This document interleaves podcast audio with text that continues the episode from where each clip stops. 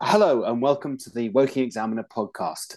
In this series of podcasts, we interview the councillors, portfolio holders, and supporters who are assisting the Lib Dem run council as we seek to redress the many years of mismanagement committed by previous Conservative led administrations. I am Peter Graves, councillor for Pyrford Ward, and over the course of the series, the people I interview disclose the realities that lie behind the decisions they are making as they continue to unravel the complexities of the situation we inherited in May 2022.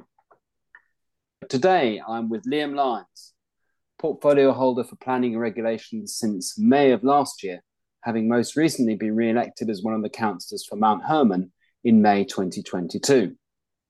It has been Liam's role in the last few months to reform some of Woking's planning regulations, including the introduction of a new town centre master plan.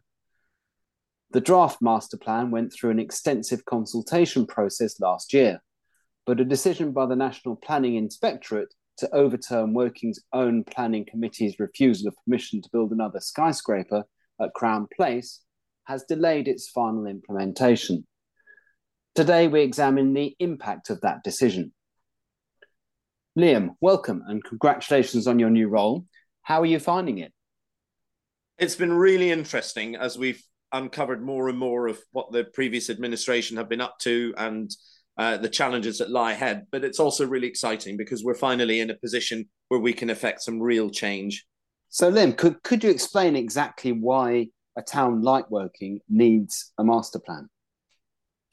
That's a good question, Peter. I spent two years on Woking's planning committee, during which I saw a number of very high developments being proposed and the members of the planning committee of lots of different political parties were concerned about that because they were representing the views of their residents who had concerns about it, primarily on the grounds of height. There were other issues as well related to parking and affordable homes and the environmental credentials of the applications, but the most emotive of those issues was clearly the height. So, what we had was a situation where uh, most of these large applications were turned down, which results in very little housing being built. And clearly, we have a need for housing, but we need to make sure it's it's the right sort of housing. And in a number of high-profile cases, one being Eco World on Goldsworth Road, and another being Crown Place, we had a situation where the local planning committee refused permission, and the National Planning Inspectorate, when the applicants appealed, uh, overturned those decisions and said that they should be built. And one of the reasons they said that they should be built is because the regulation wasn't in place in Woking to prevent them from being built. So, from a legal point of view, the applicant had every right to put the application in, and we didn't have any right to refuse it. So, the mm. master plan seeks to redress that balance and provide some clarity over what would be and would not be deemed acceptable by a planning committee, effectively breaking that deadlock so the two positives that should come out of it are we get more appropriate applications coming forward. And because the applications are more appropriate, they're approved, and we get more homes that we badly need being built. So we need a master plan to give, as it were, a blueprint to developers about what sort of applications they can put in. It doesn't necessarily give them the green light for those developments to take place, but at least they, they know the framework in which they can work. So, um, do, would you, is it fair to say that all councils need them? Do you think?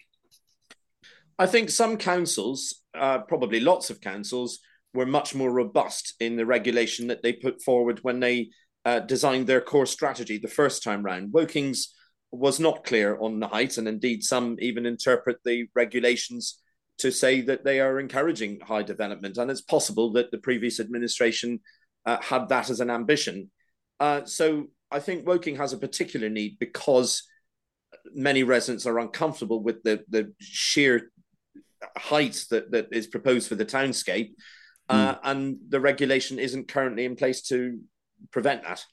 So you've kind of touched on this, but if a, if a council doesn't have one, um, you know, what are the, the real term implications? I'm assuming it could be bad news. Well, with those two particular applications, one on Goldsworth Road and, and one at Crown Place, Uh, we have a situation where the local planning committee refused it, and uh, a, a, national inspector, based on our regulations, has overturned it. Mm. So, given that, that we've had two high profile cases where that has happened, we do lay ourselves open to yet more such applications coming forward that would be very difficult to defend in the current planning framework that we have. Mm-hmm. So, uh, at the moment, is a master plan as it were, legally binding? I'm, I'm thinking there's, there's not really a straight answer to that, is there? The master plan does have legal weight. Uh, it has the status of what we call an SPD or a supplementary planning document. And supplementary planning documents, according to the National Planning Policy Framework, provide additional detail to existing regulation.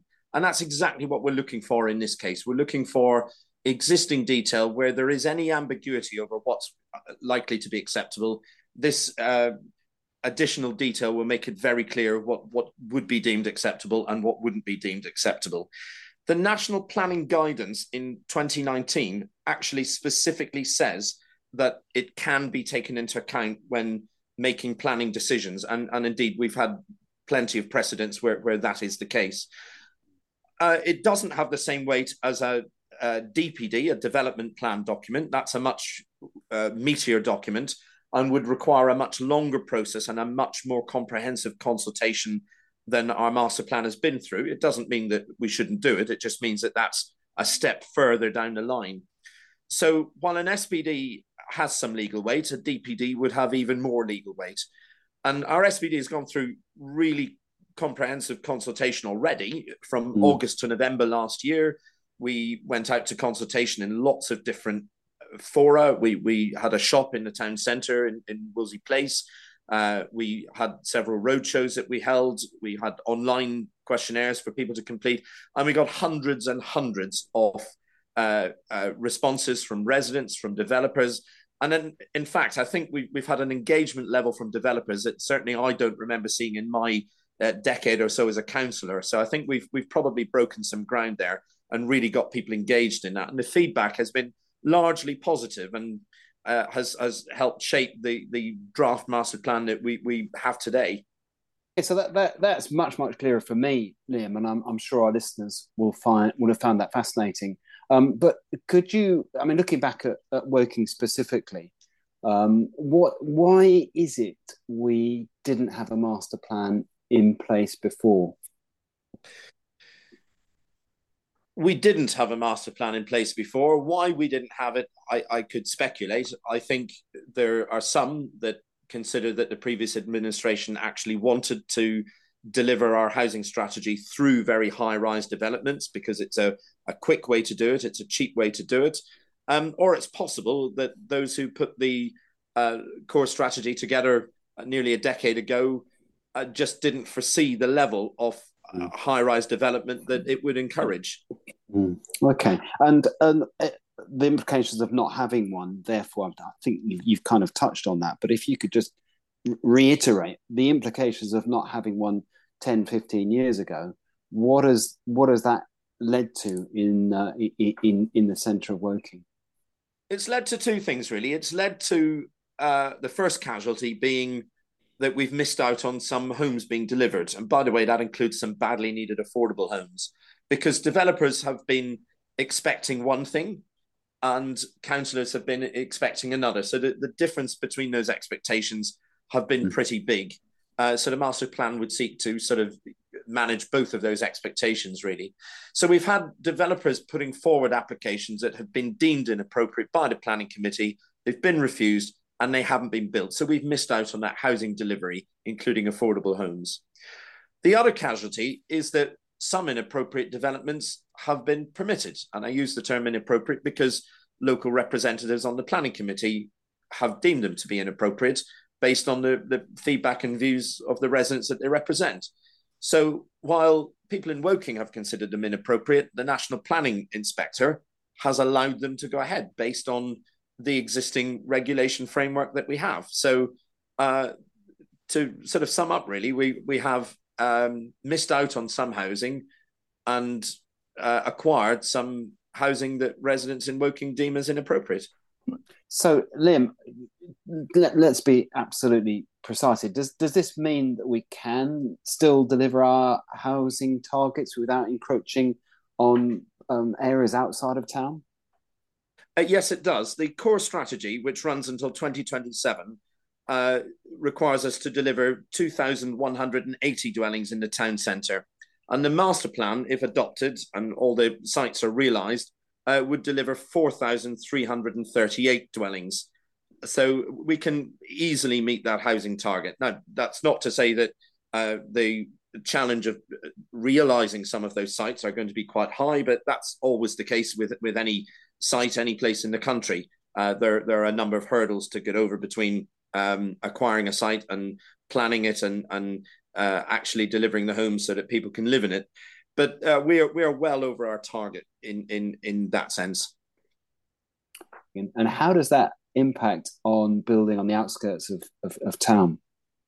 It shouldn't affect areas outside the town centre in any way because we can admirably meet our housing target for the town centre. It doesn't mean that we have to uh, consider releasing any more green belt at this point or building in our villages on the outskirts of town. People have often said that it's a choice between one or the other. We're not at that stage yet. We have plenty of town centre sites that we can develop before we need to look at uh, any other sites outside of town. So the master plan is a town centre master plan. It is completely about the town centre, and that's the only change that it will make. Well, that's really good. I mean, that's particularly good news for people in in my ward who um who, who are concerned about building on the outskirts. So if we can move on, looking to the future, what what are, what plans have we got now for for the master plan itself? Are we um, are we going to rewrite it? How does it? How does what's its progress now? Well, we've got some really good feedback as a result of the consultation uh, from both developers who would like to uh, change one or two things, and from residents who uh, would like to change one or two things as well. So we will certainly incorporate that into the uh, townscape plan going forwards. I think going forwards, we have got a wealth of really good feedback from residents through the consultation process and from developers as well in terms of what they would still expect us to allow them to do in, in terms of their ability to actually deliver some homes because the sites still need to be viable economically otherwise we won't end up with any housing at all so it's about using that to shape the next step of this master plan, whether it continues as a, an SPD, a supplementary planning document, or a DPD, a development plan document, or something else. It's about using that feedback, which we uh, have acquired, to uh, put something together that is going to be acceptable for everybody. The one caveat to that is that the Crown Place appeal, the, the planning inspector's decision to allow that to go ahead, has meant that we're going to have to look at the shape of the master plan again, where the draft master plan had the Victoria Place as the highest point, uh, and everything stemming down from there. We're going to have to now consider Crown Place being a second high point in the town centre because of that appeal decision. So we've got some work to do, and we need to mm-hmm. decide mm-hmm. in what format the master plan will proceed. But uh, we will get that regulation in place and we will try and end this sort of Wild West culture that has been allowed to proceed and develop throughout Woking over many, many years. That's really good. Thank you, Liam. It's been absolutely um, um, fascinating to listen to what you've been talking about. And I hope that's made it uh, even clearer for our listeners when it comes to considering um, where the history of the master plan and where we go from here. So thank you so much. Thanks very much, Peter. It's been a pleasure. Thank you, Liam, for your detailed expose of the facts behind the master plan. I hope our listeners found it as helpful as I did. It's clear to me now that mismanagement on the part of the previous administration was not restricted to our finances. In failing to have a rigorous master plan in place, we've been subjected to too much inappropriate development, and furthermore, we've missed out on opportunities to build sufficient affordable housing. It will also provide some relief to residents on the fringes of the borough that under the master plan, our housing targets till 2027 and beyond can be realised using currently identified sites. Thanks for listening, and I look forward to you joining us in the near future. thank